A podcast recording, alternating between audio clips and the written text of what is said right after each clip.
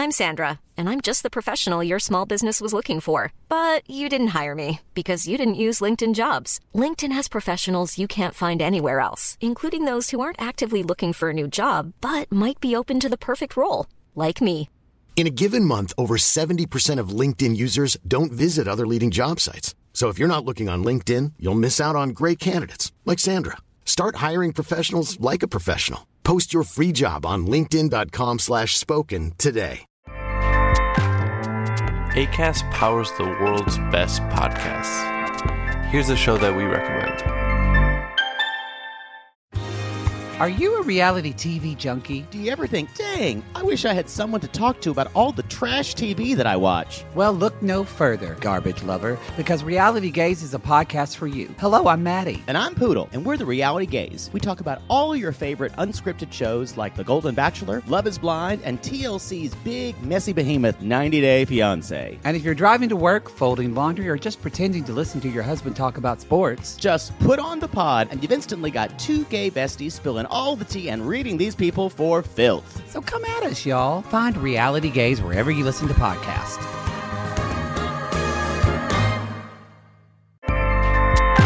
ACAST helps creators launch, grow, and monetize their podcasts everywhere. ACAST.com.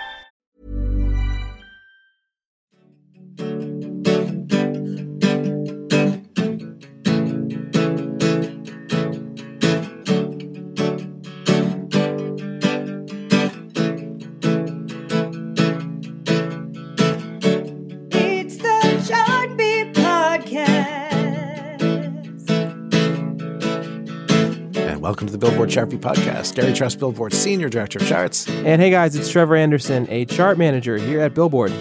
Trevor, you ready to rock?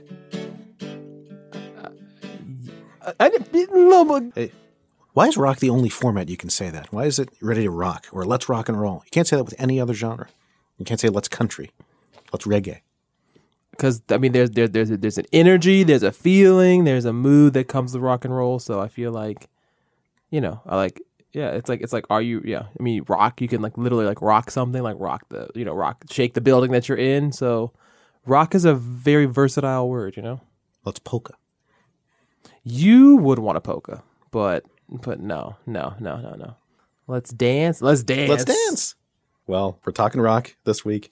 Uh, going to do a deep dive into the state of rock with a couple of repeat guests Haley Jones, director of radio for Nielsen Music, and John Miller, head of audience insights for Nielsen Audio, uh, along with our own Billboard Rock Chart manager Kevin Rutherford uh, joining as well.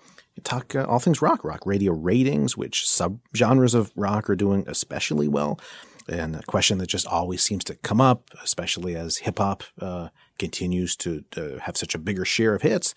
Uh, is rock dead? So we're, we're going to ask uh, the question that, that just comes up a lot. And uh, I think we're going to find out that there, there's a lot of good things uh, in rock uh, behind the numbers. So we'll get to that. Let's talk all things rock with Haley, John, and Kevin on the Billboard Chart Beat podcast.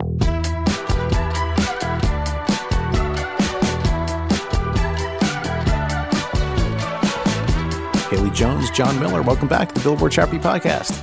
Yay. Thank you. Happy to be here. So we're going to go over uh, all things state of rock here in 2019 uh, as it pertains to streaming and sales and radio airplay. Uh, I feel like we kind of have to start with what has kind of become a narrative uh, in recent times. Uh, I'm just going to put it right out there. Is rock dead? Uh, Absolutely not. No. The radio ratings data, and we have the streaming data, so it's not dead. It's being used more than ever before, and it's actually been growing the last few years, depending on where you look. Uh, I'm always curious to know uh, from different perspectives why do you think people say that it is dead? Because that is something that we hear quite a bit from various um, people on the internet. The um, whether it's on social media or just like when you talk to someone just on the street and they say, you know, I'm not a big rock fan anymore. I feel like rock is dead. Rock isn't doing anything anymore. Why do you think people say that? Uh, I think it's a couple of things. I think because of the rise of hip hop, quite frankly, and I think hip hop has kind of been the talk of the town. Because if you look at the streaming data, then certainly the streaming data will show you um, hip hop is taking what 30% share or more of all of the streaming year to date, or even the streaming in 2018. Um, but they're not telling you the whole story. I think the second, uh, the second piece of that is that kind of a lack of new, really phenomenal rock music that's cutting through. And from a radio ratings perspective, we know that classic rock has been and continues to be you know, a, a, very popular format. It's the sixth most popular format. You know, it's the biggest rock format if you look at share of audience on a national basis. And as classic rock continues to develop and change and play newer music, you know, as, as opposed to what you traditionally thought of classic rock music, it continues to attract more and more younger audiences. But behind the scenes, something else that's been happening surrounds alternative. And if you look at the last couple of years, really, you know, 2018 and this year, we've seen alternative as a format uh, tick up. We've seen shares increase. We've seen more stations sign on, especially in some larger markets. We can have a whole other side discussion about, you know, some of the big markets in the U.S. that for years, you know, didn't have a viable alternative station or things like that. Uh, but the, the data is what it is. If you look at the last couple of years, alternative has been having a pretty good stretch. In fact, one of its best stretches that we've seen in, I would say, a decade for alternative. So for all those reasons, rock is not dead you know, I was kind of thinking about this um, when it came across the webinar as well, and I wondered, I don't know if there's any hard data to support this, and if you guys have it, that would be fantastic. But is rock music is is it sort of more um, an individual or sort of private experience in the sense that people may listen to it a lot, you know, in their cars or in their houses, but sort of you know hip hop and, and pop are more, I don't know, sort of communal experiences like like like at parties or at I mean obviously a lot of memes and social media is like driven around those kind of songs. Is that sort of, could that be some something about sort of the disconnect of you think that hip hop and pop are more popular because you see them in more populated spaces if that makes sense I don't know that that's it. I mean, for me, and like John, maybe you could talk a little bit how in, in, the summertime we certainly see an uptick in rock music. To me, when I'm out at barbecues and those social experiences, really what I hear are those um, older, the, the classic rock songs. To me, those are still sort of the soundtrack of a lot of, uh, not every, by the way. Certainly, there are a couple where you hear a lot of hip hop music, um, but I think social experiences for me, I still hear a lot of familiar, trusted music that stands the test of time rather than new music that not everyone knows. In the summer, we definitely see an uptick in rock listenership, and it's uh, across the board. It's most of the rock formats. Active and mainstream tend to be stronger in the summer. Alternative is stronger in the summer, and classic rock is definitely stronger in the summer. In fact, we do something here at Nielsen where we you know look at the summer months compared to the rest of the year and we talk about you know what formats having the biggest upswing this year. And for the last four or five years it's either been classic rock or classic hits. And we know the classic hits shares a decent amount with classic rock. So the point that haley made earlier i think is really sound. Uh, in the summer people definitely gravitate to rock music. And in, in the radio landscape in the last decade or so, we've seen a lot of other things being done in radio. We've seen the influence of hip hop. We've seen what pop has done. We see what country has done. Uh, rock has sort of always been there. And I, I think part of our consciousness is we got a little bit away from that we started the webinar talking about that. You know, rock is dead. People think rock is dead. Rock's generally always been there, and it's generally been a very successful format, but it might have been overshadowed by some of the other things that have happened, not just in radio, but in streaming. Um, but again, the data backs it up. Um, in fact, you know, it's August 15th right now. I would expect when we see the numbers from this month, they're going to be strong for classic rock and alternative and other rock formats. Yeah, the one other point I'll make on that, uh, not to keep uh, uh, focusing on this uh, solely, but I, I, th- I feel like part of it is we, just don't see this, the same rock crossover hits like uh, we used to. Certainly, yeah, from the entire start of the rock era through through the '80s with hits like Jump, Van Halen, and, and Def Leppard, it was just a complete, pretty much equal part of the pop landscape. And into the '90s, obviously, into the 2000s, feels like this decade other than uh, certain crossovers here and there. But uh, if you look at top 40 now, it's basically you know, Panic at the Disco, and that's that's about it. And that's very poppy rock. Just kind of feels like a, from a crossover, top 40 radio, uh, top of the Hot 100 standpoint, we, we, just don't see that same crossover. So maybe that plays into that thinking too. That yeah, it's all hip hop, it's all pop. Rock doesn't have that same high profile when it uh, when you look at the overall current hit picture. You might get one, maybe two at one time. Right in terms of a rock crossover. Um, it's not like you know pop, obviously, where you might get quite a few, hip hop quite a few, even country quite a few. Sometimes it's rock might have that yeah. one, and yeah. then and then we move on to the next one. You know, you guys are bringing up a really good point. Over time, that's really um, um, become a much smaller piece of the rock pie, and those records are not crossing over and they're not being shared, and it they've become a little bit harder, a little bit more niche, and a little bit more in that little tiny corner of the rock world. Whereas before, it seems like they were more mass appeal. Right. It's also worth pointing out we've watched, you know, top 40 top 40 radio, what we call pop CHR, uh, has been in decline the last three years. And there's a lot of reasons behind that. But um, there's been a lot written about and talked about even on this podcast. We've talked about it before with you when we talked about pop.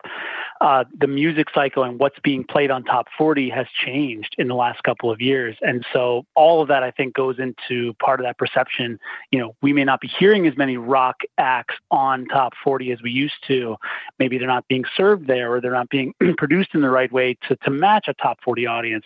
But the bottom line is, as top 40 radio has declined in recent years, rock has come up.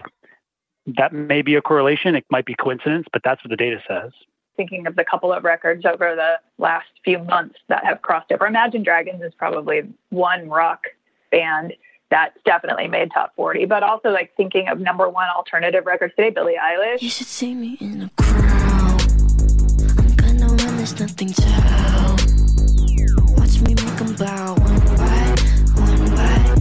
I guess we could have the conversation was that alternative to begin with, or maybe just the sound of alternative has really morphed over time too. But Billie Eilish is certainly all over top 40 and SHAED, that trampoline song, crossing over to top 40. So right. there are a few. Yeah. Yeah. You know, and a lot of them started at alternative. You know, Billie Eilish. Right. You know, a lot of people don't realize that necessarily, but she was getting played with "You Should See Me in a Crown" and out of songs like that on alternative well before Bad Guy and when the party's over started taking over you had a pop world. It's like oh and it, i guess that's kind of similar to Lorde a couple years ago as well where you know alternative broke Lorde and then Lorde became a pop star.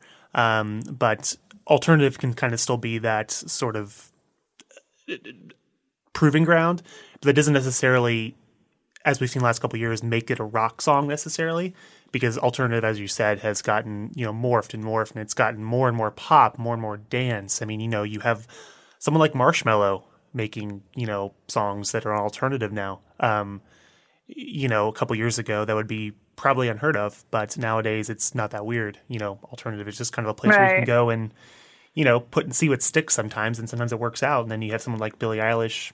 You know, something I think about all the time when I think about rock music is it just that pop culture has changed so much. I mean, when rock really started to make an impression, I think of the early 70s, kind of that uh, social movement that happened where rock really spoke for change. And, right? I mean, all of those images at least come to my mind. And I think today, uh, it's hip hop music that might be making those sort of political, social statements.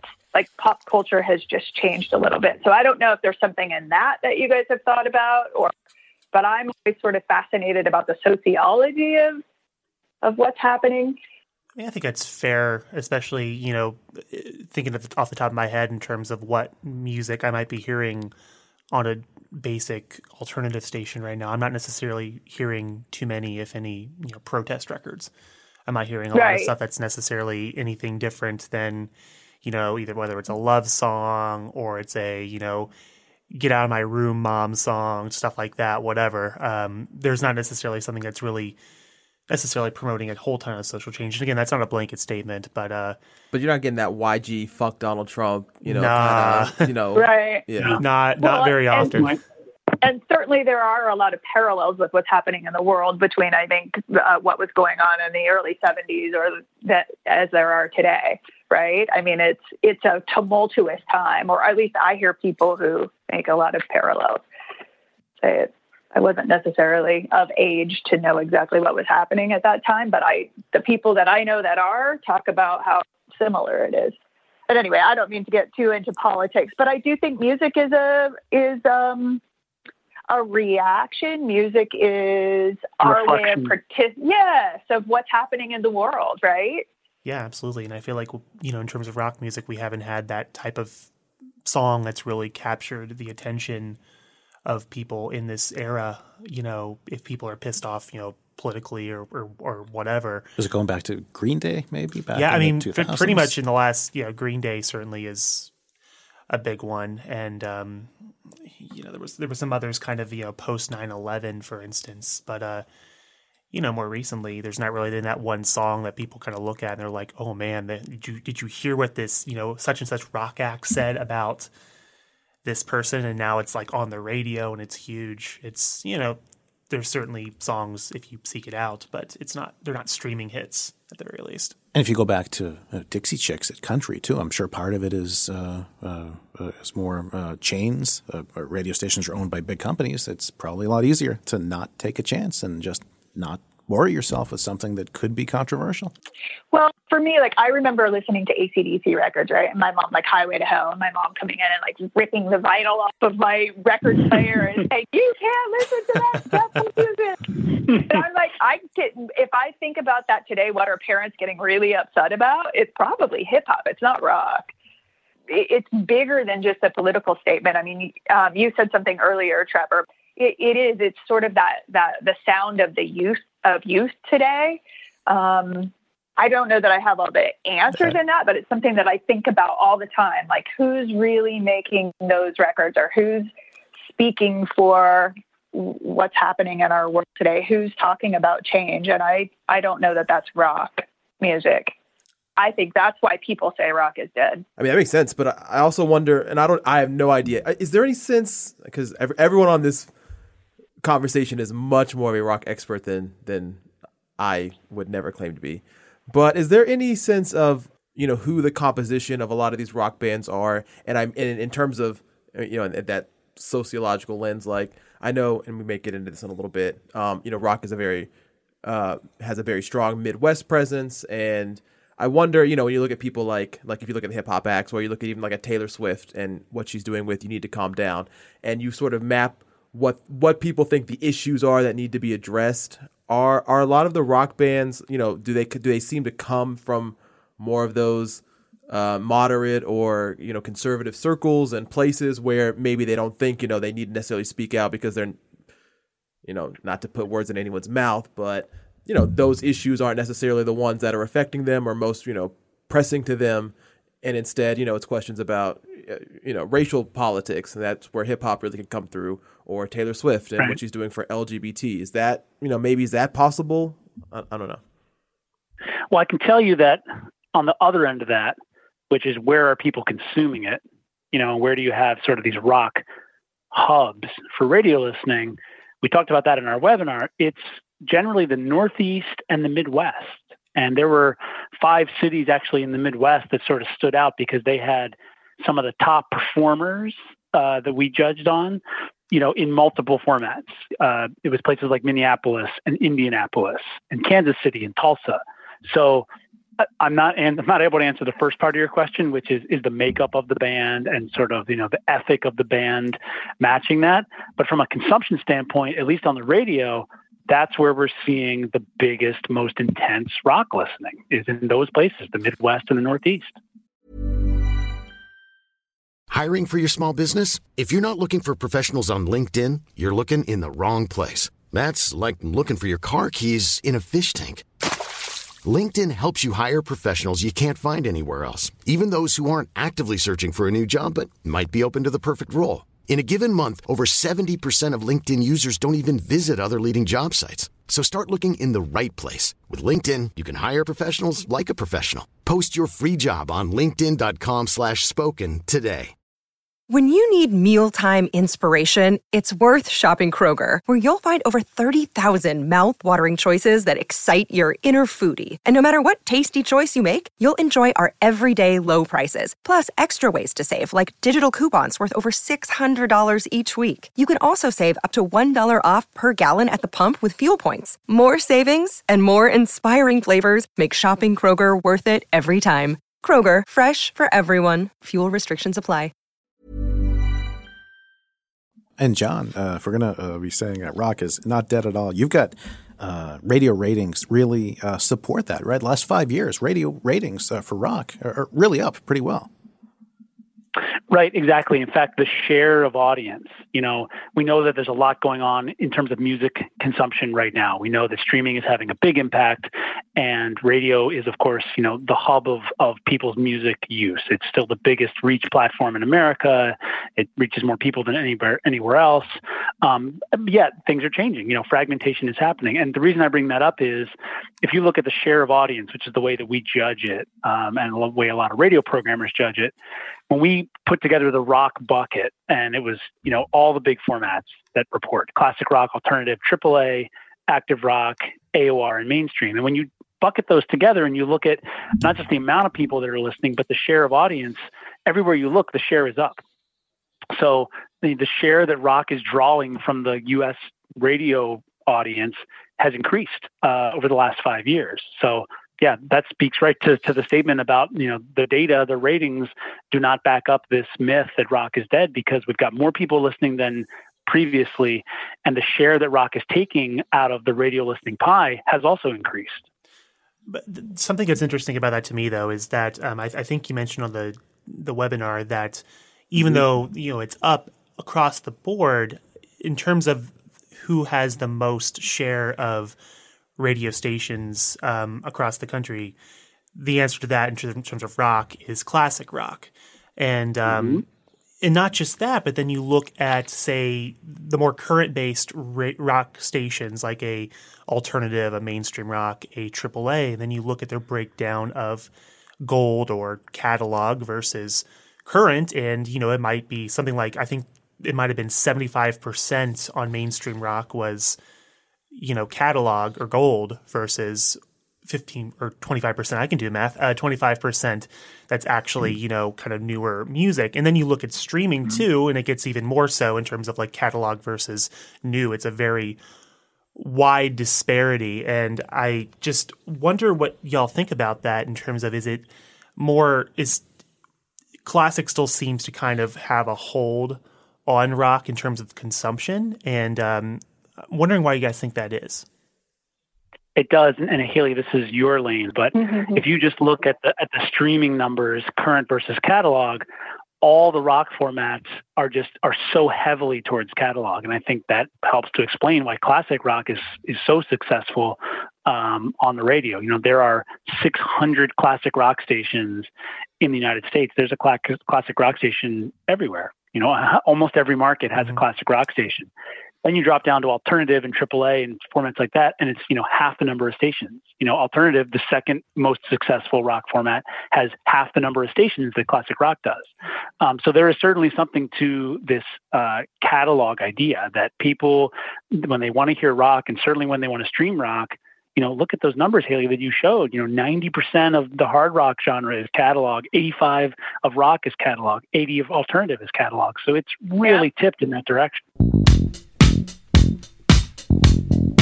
Well, and it's, it's to, me, the answer to this is simple. Those are records that stand the test of time. I mean, if you look year to date, uh, just on demand streaming, year to date, Queen, most second most streamed artist, Beatles, fifth most streamed artist. Um, so again, just songs that stand the test of time. Whereas today, I think there are sure there are a lot of really big hits, but they're more disposable.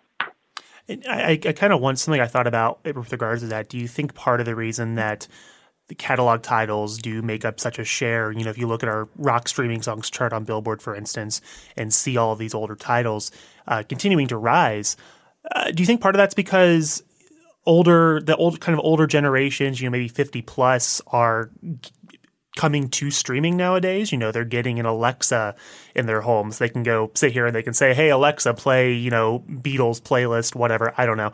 Uh, do you think that's part of it too? The fact that streaming is becoming more accessible to maybe an older demographic, and because of that, the rise of something like Clear, Creedence Clearwater Revival, which we see a lot of streams for, for instance, uh, is starting to overtake someone like, let's say, Lovely the band, who's more of a new act. Right.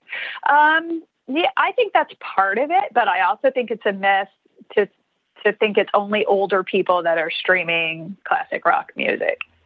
Um, I mean, if you looked at streaming early on, Queen and the Beatles and some of like the huge ACDC, CCR, some Coldplay, even, and I know Coldplay is a newer example, but not necessarily with new music today. Coldplay's still in the top 10. All of those artists, ever since we've been keeping track of streaming, have been doing just as well as they're doing today. And I think I could make a case that in the beginning, when we were studying streaming, we were looking at mostly young people. Today, I think we're looking at everybody. More and more older people are adapting to streaming, but I think it's the young people that are consuming this phenomenal. They're they're just it's great music. Who doesn't like the Beatles?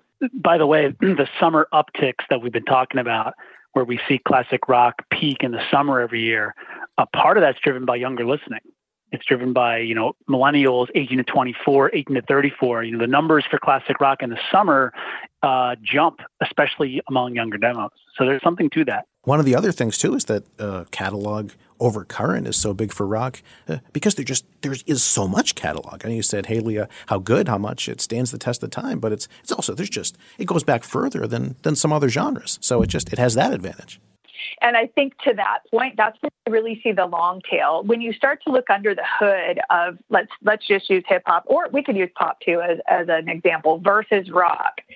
When you look at hip hop or pop, it's less songs streaming more. When you look at rock, it's more songs streaming less. So again, that's sort of the, the long tail theory because there's so much great music that really has stood the test of time. Rock really is making it's the second most streamed genre. Whether that's year to date this year, whether you're looking at all of 2018, it continues to be the second most streamed genre, right behind hip hop, uh, and even before pop. Um, but when you look under the hood, the usage cases are a little bit different, and I think it's because of what you just said. There are there's a lot of great songs. Yeah, I feel like that stat might surprise people. Hip hop, 30% of all streams. Rock is second, about half that, 16%. But yeah, it's higher than pop at 13%. And then there's nothing over 10%. Uh, Latin, country, nothing else. So it's hip hop 30%, rock 16, pop 13%. I, uh, yeah, that's that's a sign that, that rock's not dead. And there's such a disparity uh, between just the, the the width of the catalog. You know, we're talking about 50 plus years of rock music versus you know hip hop which has not been around near as that long. So um, that's an interesting stat to consider when you look at the proportion of what people stream. Yeah not even just that like in terms of the proportion and just sheer amount each week of what you know look, let's look at a rundown of like albums that come out in a given week. The majority probably are rock. I mean that's just you know you just look at the sheer just amounts that's still being made whether it's breaking through or not is a whole other story, but you know, versus maybe a pop record, there might be way more rock out there. Agreed. Good point. Uh, well, 75% of music fans engage with rock. That's a really high uh, level. Uh, I like that you get into, uh, I feel like this was surprising. Uh, rock fans are about half male, half female. You might just tend to think, eh, guys like rock. But from what uh, you see, it, it's pretty much split down the middle. I thought that was super interesting, and especially when we look at radio, John, you can pipe in. Um, most radio, most rock radio stations are geared at men, and certainly yes. when we go out and we do this Music 360 study where we talk to people all over the country and we say, "Hey, do you like rock music?" And those people, 80% of everyone we talk to said they do like rock music, and yes, 50% of the people that said they like it are women. Yeah, and that that uh, differs from what we see on the radio. The top performers are 75 male, 25 female. And Haley said it. It's it you know that's a legacy sort of thing. It's been always programmed and imaged that way. Um, so on the radio, it's generally uh, you know a, a male driven format. But when you stream, it's everybody. It's everybody. I'm curious um, with that breakdown. Have you ever been able to notice any trends or differences between uh, men and women? Um, what they're streaming in the rock world. Like maybe it changes. Maybe someone's listening to Imagine Dragons while someone's listening to more Twenty One Pilots, for instance. I can tell you this: classic rock and active and mainstream. Those two formats are both 75-25 male to female, but alternative is more like 60-40. So it's a little different. Alternative is more female than its older counterparts. Uh, kind of taking it back to what stations are sort of overperforming for their um, for their genre in their markets. We talked a lot about you said a lot of a lot of stations in the Northeast doing well, in the Midwest. I know there's a few in Texas, um, one in Seattle, but but for the other swath of the country in the South, in the West, I mean, do you have any you know sort of good news to bring to those kind of programmers, or do they really just look at their landscape and you know it's it's country, it's hip hop, and I mean, what kind of good news is there, if any, that you can bring to to that population? Yeah, it's a good question. Um, and th- this is not to say the data we showed, this doesn't mean there's not good rock stations in the Southwest or in the South. We simply looked at buckets of markets. The way we do it to keep it fair is we say, all right, in the top 20 markets, for example, you know, which rock stations have the highest share? And then in markets 20 through 40. So we, we break it up by market size in order to keep it uh, fair. And when you do that, th- that this is what comes out. That's the, the data we showed in the webinar. So these are just some of the stations that have performed above the others. But there are plenty of rock stations in plenty of other markets that are doing well. That might even be leading their market. Um, they're just not as highly ranked when you compare them to some of the classic ones and some of the top performers. So just want to clarify that when we talk about those top performers, it's not saying this is it and everyone else, you know, is is playing catch up and it doesn't isn't any good. It's just we're trying to find the stations that over-index, so to say. You know, what stations over-index compared to similar stations in similarly sized markets. That's the way we do it. And some of that could just be due to competition in the market. I mean, there's a lot of factors to take into consideration.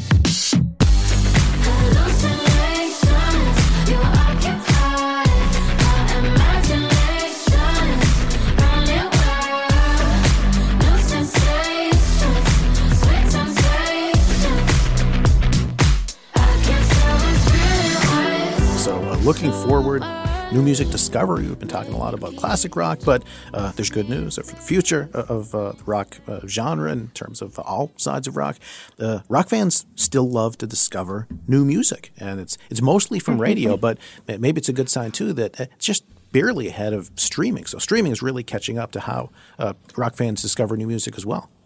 You're right. But when you look at that a little bit more carefully, like so 44% of people still say they're discovering new music uh, over the air from their favorite radio station. But also there was 26% that said they're discovering new music uh, on the stream of their favorite radio station. So if you add those two numbers together, I think rock radio really still is kind of leading the pack over the online um, outlets, the streaming providers. Um, but I think it's catching up. And I, you know, I think that's something all radio needs to think about all the time. Is there are a lot of options today as far as how people are discovering or consuming music. Yeah, I, I think that's fair because you look at, say, our, our Hot Rock Songs chart, for instance, which takes into account sales, streaming in, radio airplay. And in a lot of cases, songs that we see rising there you know, tend to first break on radio. And then people find them out, you know, through that lane or, and then gets bigger from there. And then lo and behold, suddenly they're a top 10 hit on the Hot Rock Songs chart. Whereas maybe they entered at 50 rather than starting off strong and then kind of maintaining like a you know some of the big heavy hitters do um, what i'm curious about is you know if that's the case but you know you've got someone who wants to say you're a rock act that wants to kind of break but doesn't have maybe the you know push to be able to kind of go onto radio in your opinion how do you think they can leverage streaming in the best way possible as a rock band these days in order to actually kind of make it? oh, the magic question, the million dollar question. um, you know, I'm going to go back to make the make a great song. I think that's always the answer. I mean, to me, I've seen great great songs at the end of the day can still cut through. Have you seen any specific success stories in the last couple years, in your opinion, um, in terms of the alternative world that you know were able to kind of use streaming in a more kind of interesting way than maybe their peers are? Billie Eilish clearly is like ginormous, but I also feel like Billie Eilish is a little bit of an anomaly, right? When you compare Billie Eilish records to other alternative records, there's she's by far number one. I mean, just in in any given market, for example, she might stream five hundred thousand or six hundred thousand times that week, and the next artist down might you know jump to fifty thousand. Like there's a huge. So to me, Billie Eilish almost isn't the fair, and I think people would will uh, be yelling at their computer while they're listening to this podcast saying, but she's not alternative. I mean, that's something that I hear all, all the time, right? People are people are arguing over over which bucket we put artists into. And to me, alternative has always stood for something even bigger than rock. Alternative is like different. And Billie Eilish, certainly to me anyway, fits that different bucket Mm-hmm. and and doesn't fit perfectly into any one genre. And I feel like the lines between the genres are getting more and more blurred, which to me is a good thing. Um, but but it's it's interesting. That that's always when I bring up Billie Eilish when we're talking about alternative. People always say to me, "But that's not alternative; it's pop," or they try to put it somewhere else. Uh, you talk about alternative radio, and uh, as you just said, Haley, playing, uh, living up to its name, being alternative. And I think when you think historically of alternative, you think that maybe you have the image, and, and maybe you think uh, all formats in radio used to be uh, DJ coming in playing whatever he wants, and we know that radio's not uh, like that, hasn't been for for decades. Uh, does alternative in some ways feel t- uh, to you? Kind of program like just about any other format at this point. That uh, it's it's play the hits. Rotations are pretty set. It's not like uh, even though the spirit of alternative might be, oh wow, we just uh, discovered this brand new song. Let's just uh, let's just put it on uh, immediately. Is it is it pretty much research like any other genre uh, at this point, and with so much more competition for audio at this point, that alternative probably has to be that way more. I'm going to say yes and no to that. Yes, is the, the competitive landscape of radio, period, is such that you need to play a lot of hits. Um, and I think that's true with radio across the board, by the way, or you're just going to get buried. Um, but the other thing I'll say about alternative, I'll offer about alternative, is it's still the format that's putting on brand new artists. It, it's not waiting for a record to become big somewhere else before it starts playing it. I mean, we've talked a lot about Billie Eilish today, but I think we could talk about The Head and the Heart. I think we could talk about Dominic Fike. I think we could talk about Lana Del Rey. I think we could talk about who first played Panic at the Disco or the Lumineers. There are a lot of of, of artists where they definitely got their start at alternative radio. So I think that's part of alternative's job is to be fearless when it comes to breaking new artists, and they are still doing that. I, I don't think it's fair to to not give them credit for that. And along those lines, a format we haven't talked too much about, but I know it's really close to your heart, uh, Haley, because you were programming an adult alternative station uh, before you got to Nielsen. Uh, especially this decade, as we get towards uh, wrapping things up for the decade, so many of the biggest artists of the 2010s started at adult alternative. Adele, uh, Mm. Mumford and Sons. It really uh, maybe sometimes doesn't get the same shine as, as other uh, sides of rock, but uh, in terms of where acts start and then wind up a huge, uh, adult alternative uh, really has that down. Yeah, good point. At least a decade ago, um, if a record company had a record, again, we could argue that Adele's not necessarily rock, but you're right. Adele did get its start at AAA. I feel like the the, the path they would go down would be to start a record at AAA, take it to alternative, and then take it to pop. And that was sort of tried and true. The other thing that I love about AAA, um, adult alternative format, and the alternative format is it is still possible for a programmer not necessarily to wait for a record company to bring them an artist, but for a programmer to fall so in love with a record that they discovered on their own, whether that's a local band, to start playing it on their radio station enough so that the record company gets wind of it and then actually takes it and starts to make it bigger. And we've seen that happen time and time again. Um, and it's still happening today. Um, mm, and, and I know the next question is going to be like, great, give me an example. Um, I don't have. Yeah, I can think of one right now. It's happening right now in, in terms of like Matt Maeson's Cringe, which was a big hit um, on AAA first, and now it's uh, immediately basically when it's run at AAA was done. It's like okay, now let's go to alternative. Yeah. I feel like if you look at, especially you, uh, Kevin, as you uh, you manage all our rock charts, but uh, I feel like if you look at adult alternative playlist, that's maybe the format where you'll see uh, the most difference. Uh, it's- Mm. uh, two stations could be on the same panel, but they'll look really different. You don't really see that in other formats as much. Yeah, and not just that, but just and, and Haley can speak to this very, very much so. But like, not just in terms of different playlists among you know different stations, but even just a single station might be a microcosm of like seven different genres. You know, you might see something more hard rock, like let's say the this new Ed Sheeran song with Bruno Mars and um, Chris Stapleton. But then you might also see more of a classic soul kind of in the lane of Leon Bridges or sort of what Nathaniel Rateliff is doing. You might see a straight up alternative song. You might see a folk song like a Brandi Carlile. You know, there's just a lot of stuff there to the point where it's very hard to define sometimes, I think, because you just, and like we talked about Adele earlier too, Adele was on there. You know, you just, in terms of what can work on AAA, it, it's, it's very, very wide. It's the beauty of AAA radio to me that, you know, if, if I land in any, I travel a lot now if, for work. If I land in any one city, you know, the pop station for the most part sounds the same as the pop station here in San Francisco where I live. Um, not true for AAA. And by the way, not necessarily true for alternative either. That I really appreciate. Like most AAA stations and and many alternative stations feel like their market. Like if I go to Seattle and I tune in the end, uh, one of the best alternative stations in the country, it makes me feel like I'm in Seattle. Um, and I don't know that I get that same vibe or that same hit off of every hip hop station or every pop station when I go when, when I travel. And I think that's the beauty to me of of uh, both formats. All right, always fun to uh, break down formats. Uh, you guys do it uh, with such uh, such insight, so always appreciate it. Thank you so much. Thanks for having us, guys. Thank you. Always a pleasure. We enjoy doing these, and we're looking forward to the next one. ACAST powers the world's best podcasts. Here's a show that we recommend.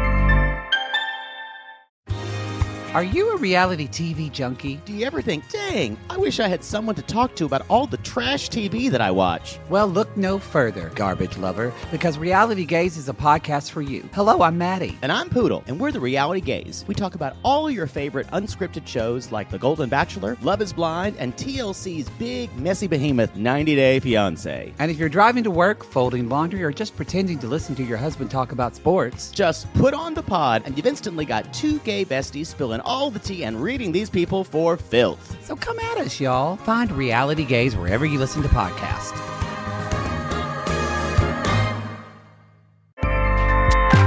ACAST helps creators launch, grow, and monetize their podcasts everywhere. ACAST.com.